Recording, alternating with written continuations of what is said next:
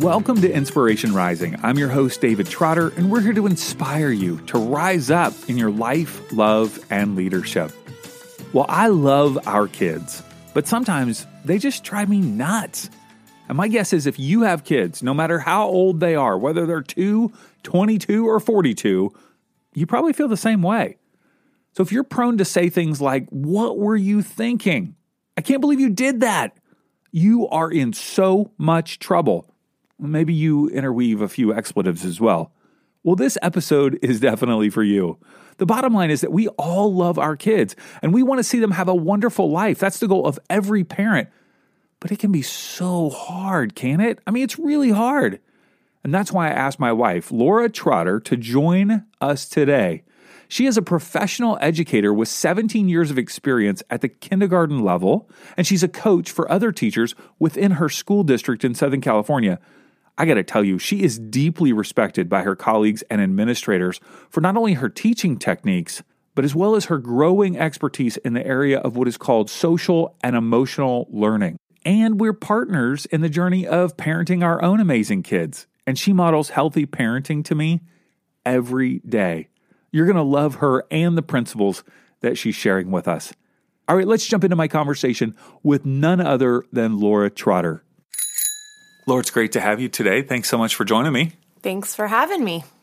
So, today we are talking about three revolutionary ways to love your child, no matter their age. And you have a lot of experience in loving children because not only do we have children, but you somehow have this ability to multiply 24 children every year. I do. Man, it's hard work, but I do it. You give birth to 24 kids every year, pretty much. Whoa, that's crazy. Yeah. Okay. Well, you're not giving birth to them, but like you're giving birth to them learning. And that's true. As a kindergarten teacher, that is what I do. Feels like giving birth. I hear about the birth stories every night. so uh, you have spent a ton of time over the last 17 years trying to figure out the best way to teach kids reading, writing, arithmetic, but also uh, how to keep their minds and bodies involved in this learning process as mm-hmm. opposed to going crazy. And kindergarten, if you if you're a listener and you have not had kindergarten or kindergartners recently, kindergarten isn't like back when Laura and I went to school. Like I remember playtime, nap time, all this kind of stuff. There's no time for naps. The expectations are so high now. It is like second grade almost. So there's a real need for kids to be reading and writing and doing math by the time they leave kindergarten. Those are the standards, and we have to follow them. Yeah. Yeah, it's huge. So we're not here to debate standards today. No, we're not. We're here to talk about how to uh, love kids because you have a lot of experience with that with young ones. And one of the things that you have done is so much research on how to provide, like, I guess the word would be in your industry, classroom management. Is that right? That would be it, yes. Okay, yes. how to manage a classroom. We got a lot of kids, they're going to be running around, going crazy. Mm-hmm. And so a number of years ago, I know you came across a book that really revolutionized revolutionized your way of teaching, but also your approach to kids, even our kids, and even myself. And yourself and me, how you interact with me, how you discipline me. Wait, wait a second. You don't discipline me. You know, how you interact with me. There you go. Tell me about why you continue to research this and tell me about this book.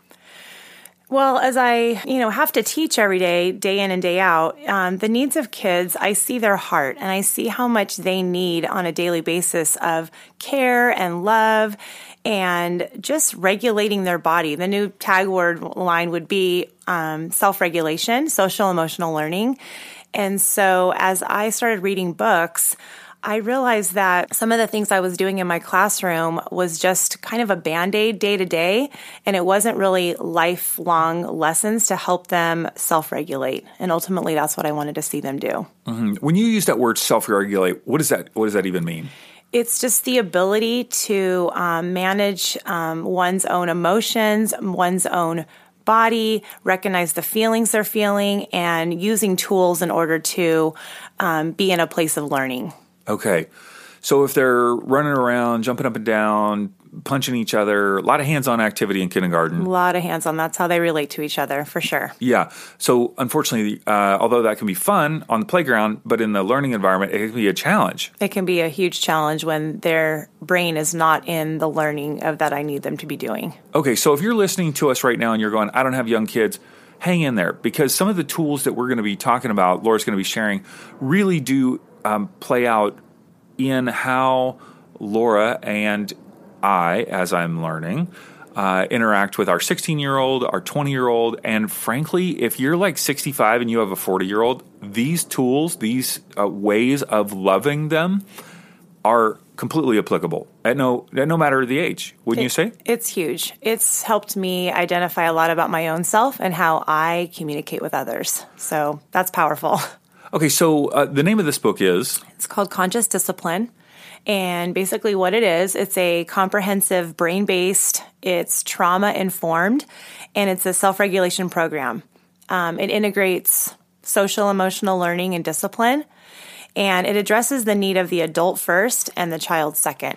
Now, is the name of the book Conscious Discipline? It's called Conscious Discipline. Okay, and it's by it's by Dr. Becky Bailey. Okay, and there's a no, there are a number of books that she's put out on the market. Yes, um, that I know one of them, uh, Easy to Love, Dare, Difficult to Discipline, mm-hmm. is one that's, that's been helpful for you. More the parent component. More the parent component. Mm-hmm. Okay, mm-hmm. so even if you're listening and you are as as we're talking about this, and I'll link this in the show notes Easy to love, difficult to discipline is more of the parenting one.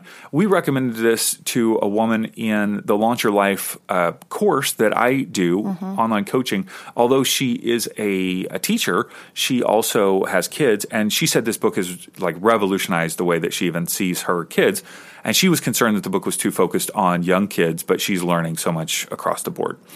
So today we, we can't cover all the the ways that this way of disciplining or connecting with kids. And please once i feel like i'm throwing in all these caveats because i don't want you to check out thinking that this is just for teachers or just for little kids. Even the term conscious discipline it kind of has a negative connotation like discipline discipline right? Yeah it's definitely not. Discipline just means to um, to follow something to be a part of to be a, to be a way so that you can self-regulate and it's amazing. It's amazing for me to like see myself and how i can be a better person yeah okay i just have a flashback to my uh, elementary school principal oh my gosh, I'm trying to remember his name, Mister Mister he looked like Hitler. I swear he was short. He had this little Hitler mustache and he had a paddle in his office. Yes. I can't. No. yes, I kid you not. TC Cherry Elementary School, Bowling Green, Kentucky, Mr. Oh, I can't remember the guy's name. Okay, anyway, he's probably dead now. Um, rest in peace, that paddle. I never got paddled, but I saw people get paddled. It can be so scary. Yeah. It can be very scary. I remember this one kid who had some probably he was, you know, he had some challenges. Uh, and uh, his name was Johnny. And I remember, man, the teacher would literally grab him by the ear and pull him out into the hallway. Oh, my. I saw him getting paddled once. That's not conscious discipline. No, that's unconscious. that's not okay. That's not good. I think that's against the law now. yeah. Yeah. Okay, that was like 1985. So, um, all right, let's go to some of the some of the principles and particularly three ways that these I know these have revolutionized your way of loving kids in your classroom, loving our kids, and uh, that these will work for any age. So take me through a couple of these concepts here mm-hmm. to begin with. Well, let me start by saying um, something that conscious discipline is so great about is it goes into what um, are called the brain states. And so it really helps me to understand for myself and for kids what state they're in. And so they describe the brain as um, survival state, which is the, the lower brain stem. And so when you're in a survival state, you are more in a fight or flight. You possibly want to lash out more physically if you're in a survival state. And so when you see kids in that state, because they're um, they're perceived as threat, and they ask, they're basically asking the question, "Am I safe?" Um, they're, adults the, ask that. Yeah, yeah. So once again, every age, yes, right. So this could be a 16 year old, yes, going, and they're at, you're saying their brain state, if they're in a fight or flight, survival state, survival state. Mm-hmm they're asking, Am I safe? Am I safe? That's the question they ask. Not And- just physically, but emotionally. Yes, yes. Yeah. And um, that could be anything that triggers us, whatever that looks like. It could be someone yelling at us. It could be a variety of things that trigger us because of just past experiences.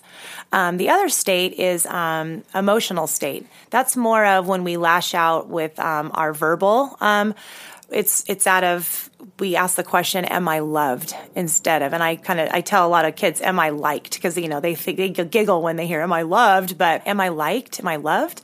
And so out of that emotional um, what happens is, when you get into an emotional state you start to um, kind of play the messages the negative self-talk and you can really um, believe those lies about yourself when you are asking yourself am i loved or liked And so, how would I wh- how would I switch into the emotional state from the survival state? Well, it could just depends on what your triggers are and your past emotional pain and things that happen because everyone has their own definitely their own things that happen to them in life. And so ultimately what we want is we want to stay in the executive state. That's the prefrontal lobe of um, of our brain that helps us ask questions. Um, what can I learn? Um, I'm curious.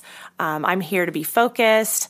All those states um, that helps us be focused and ready to learn. But um, the thing is with prefrontal lobes is that we do not people do not develop their prefrontal lobes until they're 24 years old, fully developed till 24 years old, and so basically I'm lending my prefrontal lobe to not only my kindergartners but often we have to be the adult to even our teenagers and older because they're not quite there yet. And so they make decisions and we go, man, they knew that. We thought they knew that. Of course they know the right from wrong. But ultimately we have to remember that if they're not fully developed, then they're still struggling and they're not there mm-hmm. yet. And we have to be the ones that model that. We're the adults. And so they're operating. And are you saying um, from the conscious discipline world of thinking that there are three brain states? Three brain states. Okay, Yep. emotion or uh, survival. Mm-hmm. Uh, am I safe? Mm-hmm. And then there's emotional.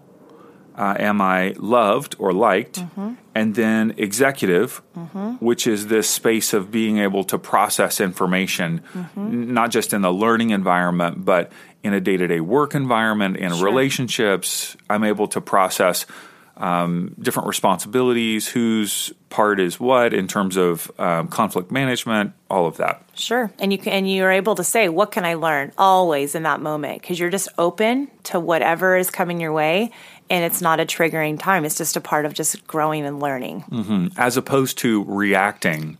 Correct. I can't believe you'd say that. What are you thinking? This doesn't. Yes. Yeah. So as you're hearing as I hearing you say all this, it's like adults act this way. We could use this. People are in emotional and survival constantly on the road, in interactions at work, all the time. Yeah. Okay. So one thing is being aware of your child, no matter their age, even if they're you know from two to twenty uh, their brain state. Are they asking, "Am I safe?" Are they asking, "Am I loved?" Are they saying, you know, are are we ready to engage and learn different brain states and your own brain state? I'm assuming. Absolutely, because it really does start with us. It starts with me. If I am not in a place of consciousness of what where I'm at, then I'm going to be very triggered by X behavior because it's something in me. It bothers me. And so I have to be taking the deep breaths and calming myself before I go in to handle the behavior. So, my uh, child writes on the wall. My child um, uh, doesn't eat their dinner. You know, whatever it might be. Right. Or my child gets a ticket. Yeah. So all of those are opportunities to get into. Probably those would be into a a, uh, a survival state. Sure. The parent would be in a survival state, most likely. Sure. Yeah. Or it could be emotional because it's like our if our bent is more toward what were you thinking? Why did you do that? You know, start yelling more like the verbal. Yeah. That's more of um, you know, and then that child, depending they may want to run away or they may um, feel triggered to yell back at us. So it just kind of depends on like the bent of like what what a, what the child feels in that moment. Okay, so it's being aware. And so that could be interesting as you're listening to, as you're going about your day, going, hmm, what state is my brain in? Am I in a survival state, emotional state, or executive state? Am I ready to look at what I can learn in this moment? Mm-hmm. Okay.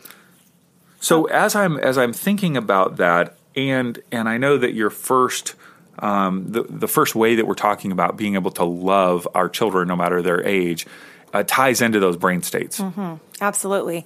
It's an acronym called QTIP quit taking it personal. And basically, we have to not take it personal. The behavior is a communication. There's, I see it as an iceberg. There's a lot of things going on underneath. We need to see the underlying reason of why it's happening and investigate more. When a child lies to us, um, they're trying to solve a problem that they don't know how to solve. And so for us to take it personal and be like, how could you ever lie to me? I've invested so much in you. Um, that's going to put guilt and shame on the child, but we, we need to understand why they lied. It's going getting to the root and the cause. So quit taking it personal has been so helpful for me when I see when I'm getting triggered by behaviors, I just go, wow, okay, this is not about me. They're not trying to make me mad right now. They just need something else, and I need to help them. And even kindergartners in this day and age will say, You're a horrible teacher. Mm-hmm. I hate you. Mm-hmm. I'm very mad at you right now because you didn't um, give me what I wanted. I mean, they're very bold. Like a lot of children are very bold these days. Yeah, yeah, yeah. It could be you didn't give me the crayon I wanted. It's yeah. that simple. Yeah, I don't. I don't like you right now because I didn't get to be first in line. I mean, they'll kind of tell me things like that, and so if I feel like, okay, that's a, that could be a trigger for many people. Don't you dare disrespect me. Don't you dare get in timeout. You are going to be, you know, um, you're going to be in the back of the line for the next five weeks. You know, oh, it's man. like out of like just uh, wanting to hurt that child back. Right. Because uh, as a teacher or parent, you're disrespecting me. You're not honoring the fact that I'm the one in control. I'm the one in charge. Don't don't question my authority. Um, so all those things might be yeah helpful for the child not to do. Unfortunately, if you take it personal, now your brain state bam, is in a tough place mm-hmm. and you're not able to help that child. Right. Because ultimately, what I'm trying to do is I'm helping the child learn a skill and learning a new way, not I don't want the child to, instead of how can I make that child, I always ask, how can I help a child? I don't want to inflict pain on them. I want to help teach them a new skill so that they next time won't feel the need to yell out at me. It's like they have skills. I'm teaching them skills every day. That's what I'm trying to do. As opposed to straight conformity and me having control and power over them. Yeah. Mm-hmm. Yeah. And somehow they would pick up on if I if I exert my control, then they'll pick up on this is the right way to act and then they'll keep acting that way once I've controlled them. Right and that really doesn't work. It really ultimately um, just keeps flaring up, flaring back around, and it just does not help.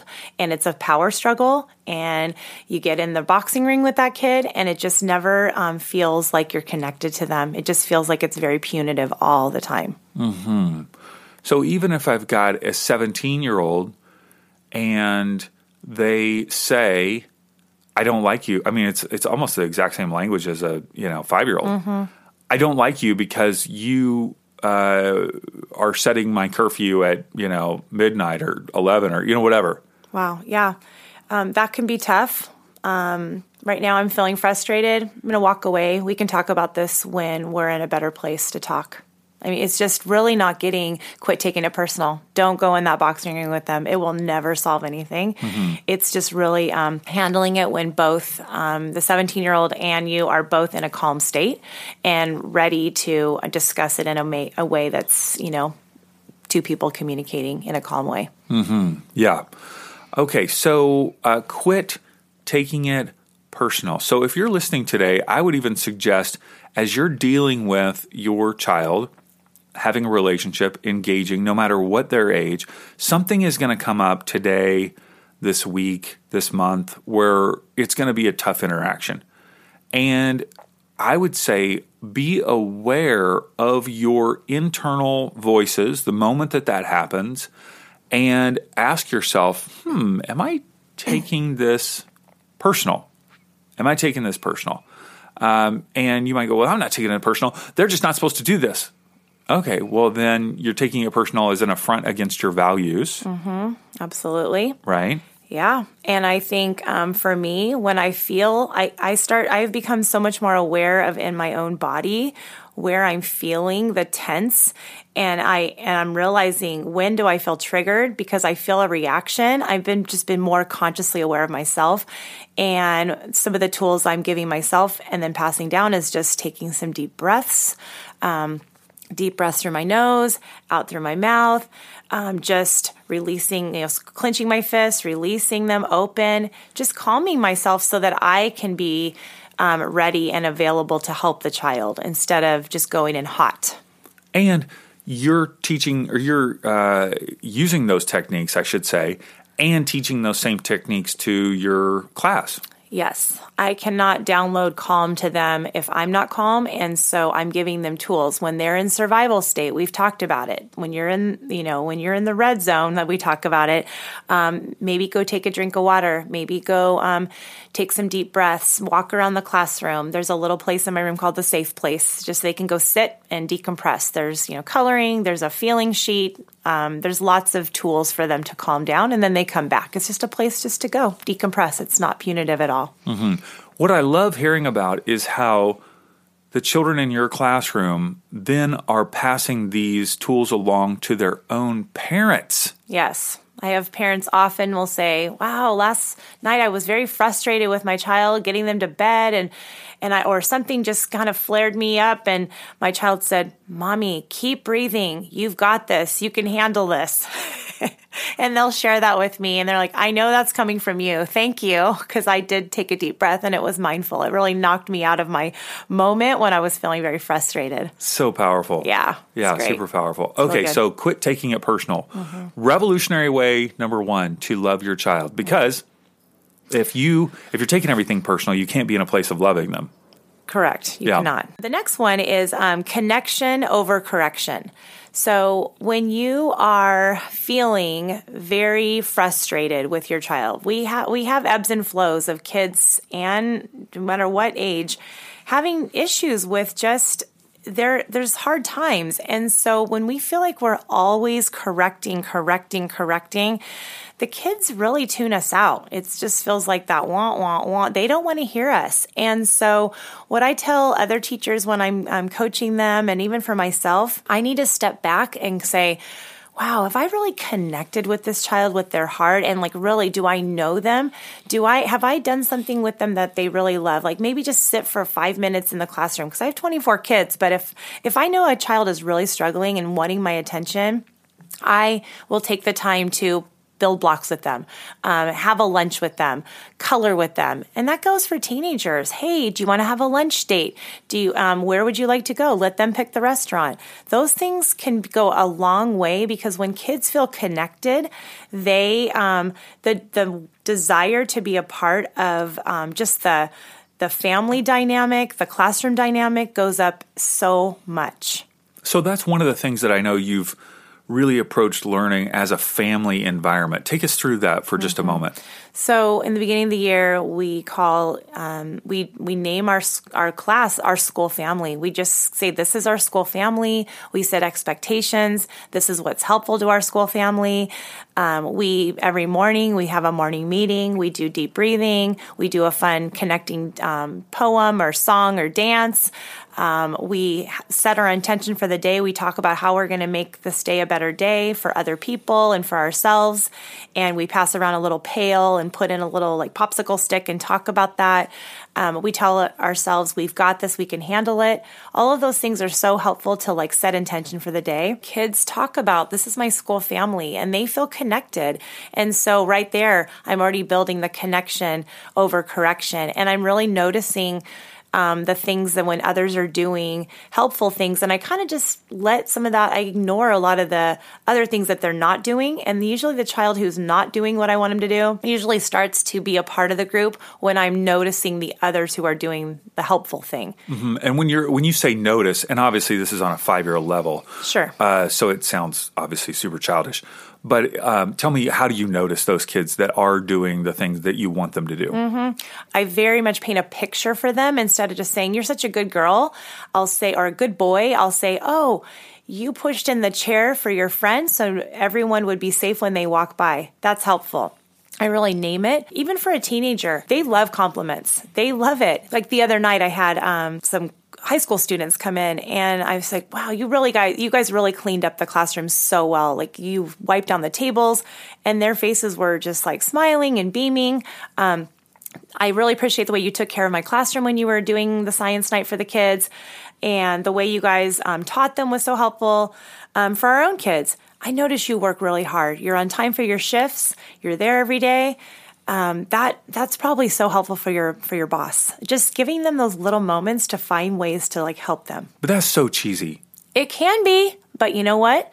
I think kids just they melt no matter what age. They just go, "Oh, doesn't everyone like to be noticed? Doesn't everyone like to be um, felt like they're appreciated? Even adults, don't we? Don't we by our bosses, by our spouses? We love to be noticed. Mm-hmm. And it's the explicitness of your comments that mm-hmm. are so powerful because mm-hmm. the good job feels kind of nebulous mm-hmm. and like oh everybody says that if i say i like that or i good job i like it when you're so good um, it feels like i'm judging them they're basing it on my approval not um, just in general what i'm noticing them doing as a person Ah, so you'll even say, I noticed this. Because when I say I like it, then I'm judging them. It's based on me, my approval. And I don't want them to be, I want them to be intrinsically motivated mm-hmm. to be helpful to the school family, not to me. But by saying, I notice. I notice. Interesting. Or just start to say,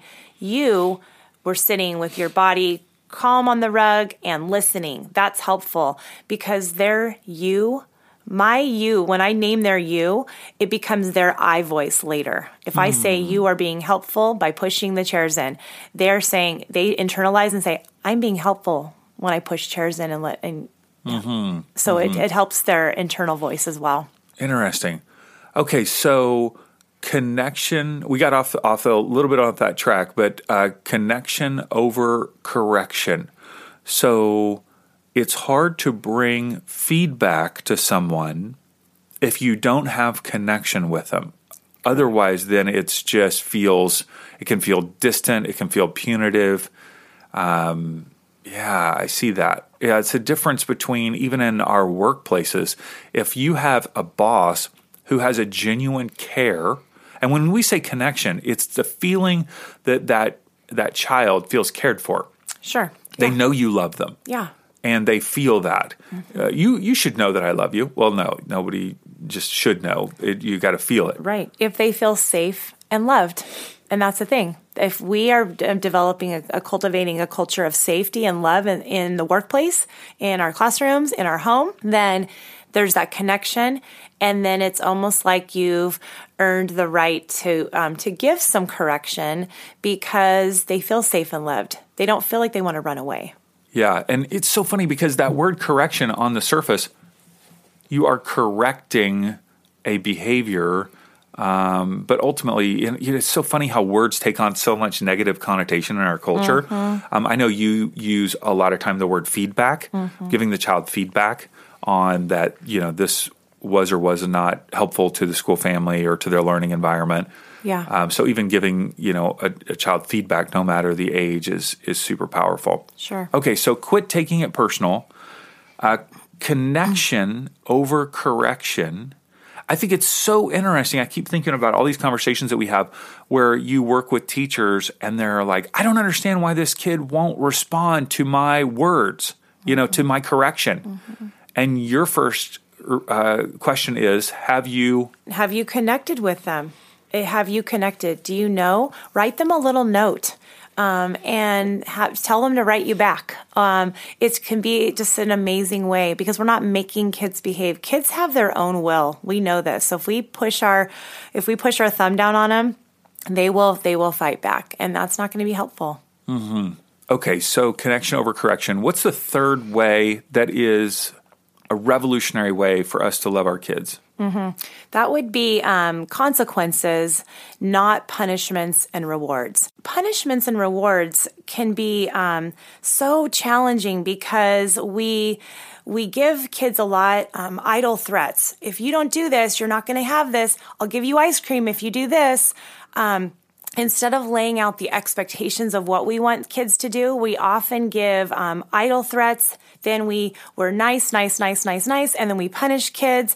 Um, our punishments can be um, ultimately what we want to ask is what are we trying to help the kid learn, and so with the punishments, it feels like sometimes we're we punish out of anger and and we're triggered in the moment, and so we end up giving kids things that are not related to what happened, and so they don't really ultimately learn what they are supposed to learn from it. There's no skill development. It's literally punishment.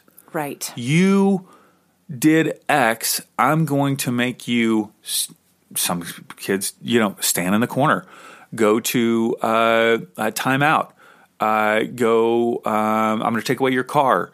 Uh, you can't go have a sleepover. Like it just, it could be just random things. Right. And really it's, I, I, this is so bad, but I remember as a young parent, us talking about, okay, what is, what's going to get through to them? What's going to hurt them? Yes. You know, what's going to take, what's going to be the most painful thing that's going to, you know, cause them to, uh, for us to get their attention. Right. And what happens though is when we're like, what's going to be so painful? If a child is very strong willed, they'll they'll let you know that nothing hurts them. And so then that causes us to be more triggered because we're like, oh yeah, well, we'll all give you even more. And so we. Or, or now I'm just going to spank you. Right. And that ultimately is not skill development. That is not what a child really needs in that moment um, the rewards. If you do this, I'll give you this. Ultimately, what they're valuing is the reward, mm-hmm. not the expectation that you're wanting them to do. They value whatever you're giving them, and that's very short lived. It's not long term um, value of what how we act and what we do in life. I know in previous years you've even heard parents tell their kids, if you have a good, you know, two days of behavior in class, I'm going to take you to Disneyland or Knott's Berry Farm mm-hmm. or whatever. Yes. Yes. Ultimately, what happens is, I mean, kids ebb and flow all day in and out of behavior. And so it's all based on my judgment, on my subjective, do I think they behaved in a way that was um, helpful? And kids fall off the bandwagon daily, minute. I mean, it could be all the time. What is a good day? And dis- and then a lot of times I'll say, if I said, well, they really struggled today, well, and they said, and they, and I tell them that, and they go, well, that's okay. We're still going to Disneyland. Like, because they ultimately, that they're not willing to like put that down. They wanted to go as a family and they put that up there so high. And then the kid realizes, I can do whatever I want, and I'm still going to Disneyland. I'm still going to go see the movie. Mm-hmm. So then the punishment and reward doesn't even like they're not even following through on doesn't it. even matter. It doesn't matter. Right. Yeah, I'm going to get my way no matter what. Sure. Yeah. And if I keep where, pushing, pushing, pushing. Yes. Okay. Yes. So what? So tell us then. And and by the way, if you are a teacher or you obviously have kids in uh, elementary school, middle school uh, the whole idea of a prize box or even like charts on the wall, all of that, that's part of this reward and punishment system, is it not? It is. It was a process for me of not just cold turkey taking it all away because if you feel like that's how you've always done it, then what else do you have? That's the thing. And so that's why for me, I just kept diving deeper into watching videos and studying books because I, I wanted to get rid of all of that. I just didn't do it right away. And that's the thing is like, as even as parents, it's like, what do I do if I don't offer rewards? Like, what am I, what do I have then? What's, I have nothing else left. I'm giving it all up. There's no way you feel like you don't have a way to motivate your child. Right. For me, I tell parents a lot, hey, how about um, making some visuals at home and connecting, like having your child, um, give them responsibility and practice what it looks like. Go over, make a chart and it has like all the visuals of what chores you want them to do. The child is take pictures of them doing it and then name it when they did it. And then say it's more doesn't have to be a physical reward. It can be like we actually um, can read three books together or we can um, let's go to dinner earlier when you finish it can just be more of like a connection time as opposed to like having to like the all encompassing huge reward and then it's just like oh nope you didn't meet my my standards of what you did so mm-hmm. so instead of uh, punishment and reward you're really working toward now this concept of consequences mm-hmm. So some of these consequences are natural consequences, like sure. things just happen. Sure. Right? You've yeah. even said, like, man, if you don't wear your coat, you're going to be cold. Yeah. Like that's a natural consequence. Right. Um, yet at the same time, you can set up scenarios where you're providing a consequence mm-hmm. as feedback yes. to the behavior. Yes. Um, why, like, tell me, break that down more. Like, why consequences are so important to skill development for a child? Well, here's the thing. So I tell families and I, I tell them that um, the consequence kind of is that last piece because if your child is not connected, if um, there's just a lot of things going on in the home that don't feel fluid and expectations are not clear, it just feels discombobulated. But when you feel like your child's connected and and you feel like they they have learned the skill and they just chose not to do it, ultimately that is like the last one. Okay, there is a logical consequence that can be put in place. But here's the thing. If you are putting in a consequence for like laying down a consequence for a child, it needs to be related to what happened it needs to be respectful to the child and it needs to be reasonable. Those are huge because for me, that really has helped me to stop. And sometimes I say, I'm going to think about what's going to happen. I don't maybe lay it down right away because I want to be intentional to help what is going to help this child learn from this mistake. So you're saying the consequence is like way down the road. Like yes. first of all, you're connect. First of all, I'm going. Okay, this is not personal. This is, uh, and I'm getting connected to the child, mm-hmm. and I'm helping toward learn, helping them learn skill development. Yes. As opposed to you did the wrong thing, now you get a punishment. I'm learning, I'm teaching, teaching, teaching, teaching, giving feedback. And then at some point, I know you've got the skill, but now there's consequence. Yes. Okay, interesting. Mm-hmm. Uh, go through those three R's again. Say them, say them again. They're related to the offense that happened. Okay. It's respectful to the child and to um and to just it's not overbearing mm-hmm. and it's uh, reasonable. It's reasonable. Okay.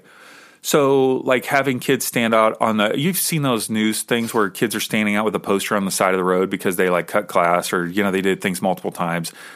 I don't think that's really respectable respectful. No, no, I don't think that's respectful. Yeah, because it's, it's, a it's it's a punishment. It's a punishment, and it's to inflict pain. Like this is going to yeah. hurt. This is going to embarrass you. Yeah, yeah, yeah. Mm-hmm. And it's a last ditch effort to try to get their attention. Sure, I understand the the the, the parent is. I get it. Just They're feels exasperated, completely overwhelmed. Yeah. yeah, yeah, yeah.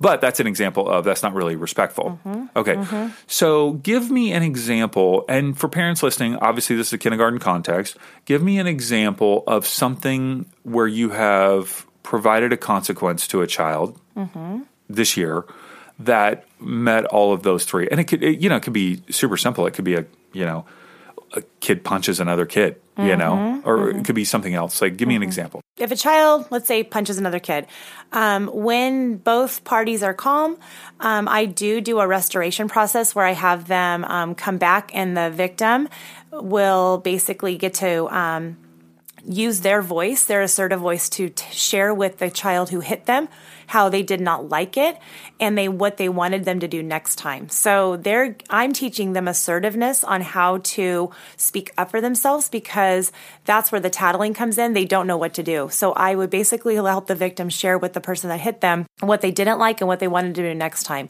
Then I go deal with the child who did hit. I will either. And they're both standing there. They're both standing there. Yeah.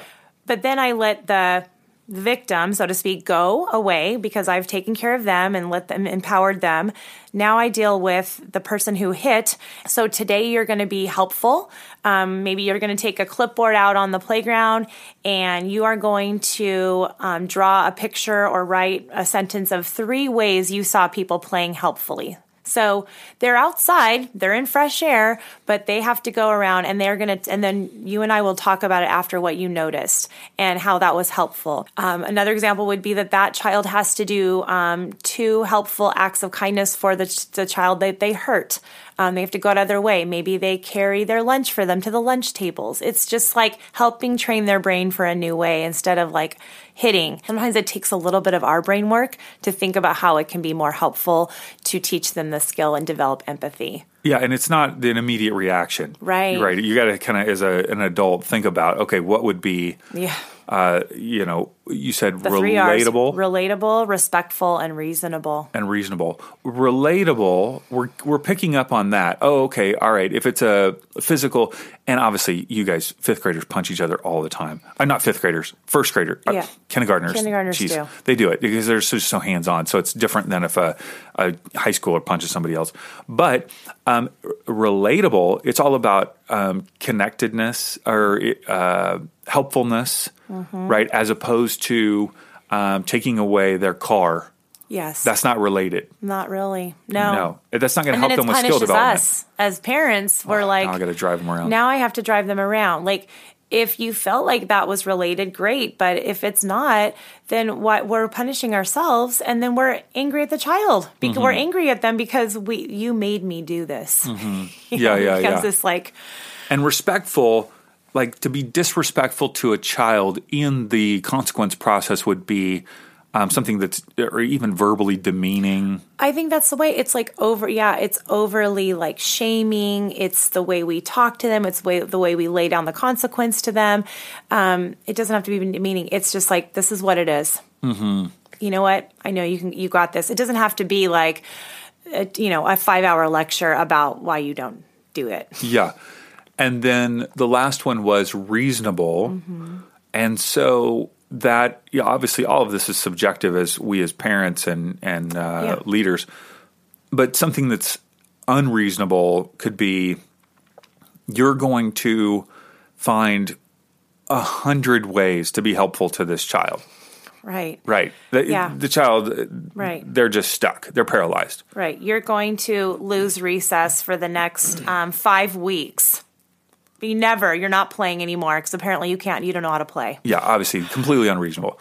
Uh, Right. and, and ultimately, that does not provide skill development. Absolutely not. They're sitting in the office just wishing they could play and they're an- antsy and then they come into class and then they, they do more crazy things because they haven't had a chance to run around and play. So you have to kind of go, okay, what's, what's going to be helpful?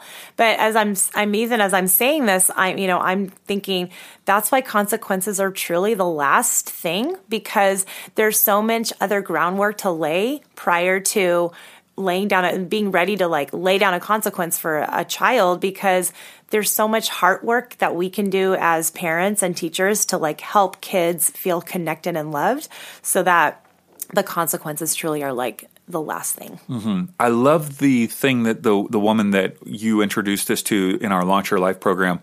She said to me the other day. She goes, "Yeah, my kids were freaked out when they were getting angry about something, and I didn't respond out of anger. Like I. Yeah. was, you know, stated in an executive state, and they were like, they didn't know what to do."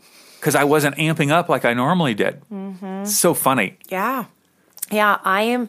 I feel like I am becoming more of a um, just a calm, centered person. Um, maybe not all the time, but I'm aware when I am amping up. And for my own self, that's a that's a better way to live. That's a healthier way to live. To live in a conscious state as opposed to unconscious and always blurting things out and saying things that are hurtful. I'm in a better place, and so therefore, um, I'm able to pass that along to my students and to um, my own kids and and the things I say to anybody. I'm aware of what I'm doing, and that's that's helpful in life.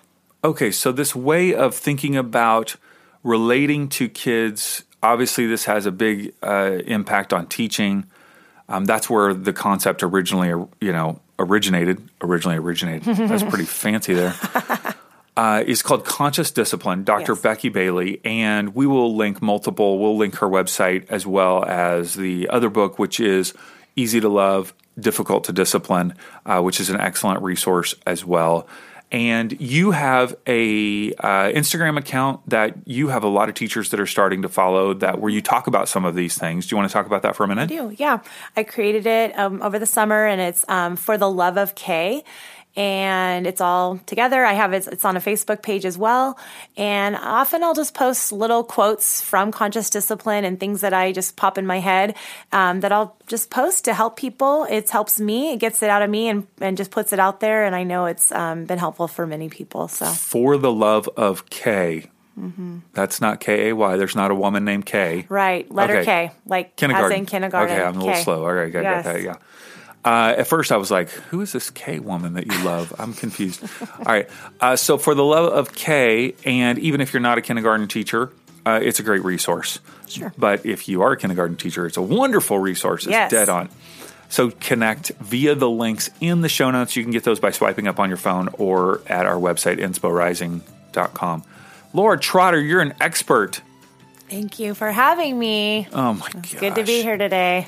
I just, uh, you're the best parent. Like I'm the worst. Oh, don't do that. Oh, Stop. so- We're at that. partners. Okay, okay, we're in it together. Jeez, you're always so far ahead of me in parenting.